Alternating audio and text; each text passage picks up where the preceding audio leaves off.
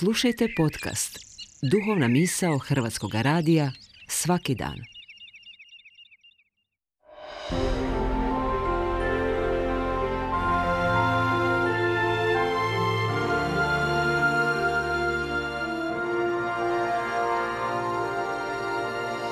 Duhovna misao. Urednica je Blaženka Jančić.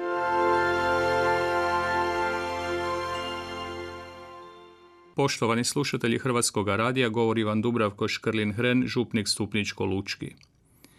U današnjem nedjeljnom evanđelju susrećemo se s molitvom koju nas je Isus učio.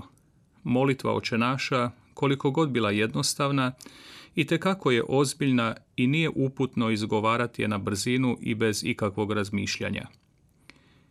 Molitva oče naša konkretna je i duboka. Ona moli od Boga milosrđe, ali također kao uzvrat obećava naše milosrđe. Traži oproštenje, nudeći oproštenje.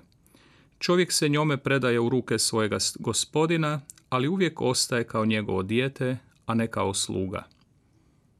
Opasno je da ne zaboravimo njezino duboko značenje, baš zato što ju često i od djetinstva izgovaramo. Gospodja molitva ne smije biti samo stvar napamet naučena, poput recitacije – Njome se čovjek stavlja u životni odnos s Bogom i zato nije dobro da je samo mehanički govorimo. Bog je taj koji nam uvijek želi najbolje i čovjek je pozvan da jedan dio svojeg i onako darovanog vremena posveti Bogu.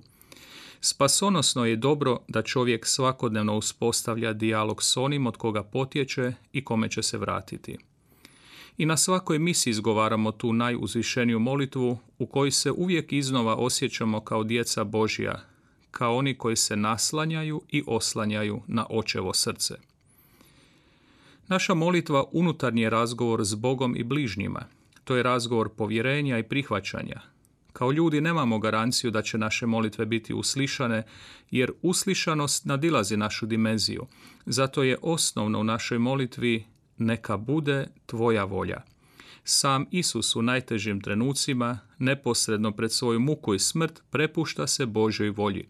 Prihvaća volju očevu, znajući da je to najbolje. To je i svima nama primjer i poticaj.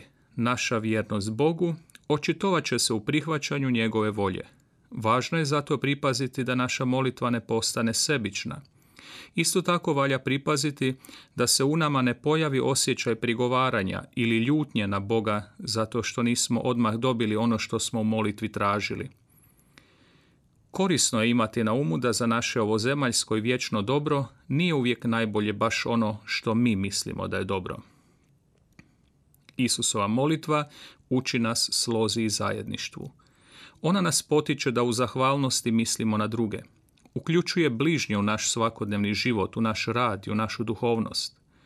Osoba koja iskreno moli oče naš ne može biti zatvorena, sebična, samodostatna. U molitvi ne izgovaramo oče moj, nego oče naš. Ne govorimo daj mi danas, nego daj nam danas.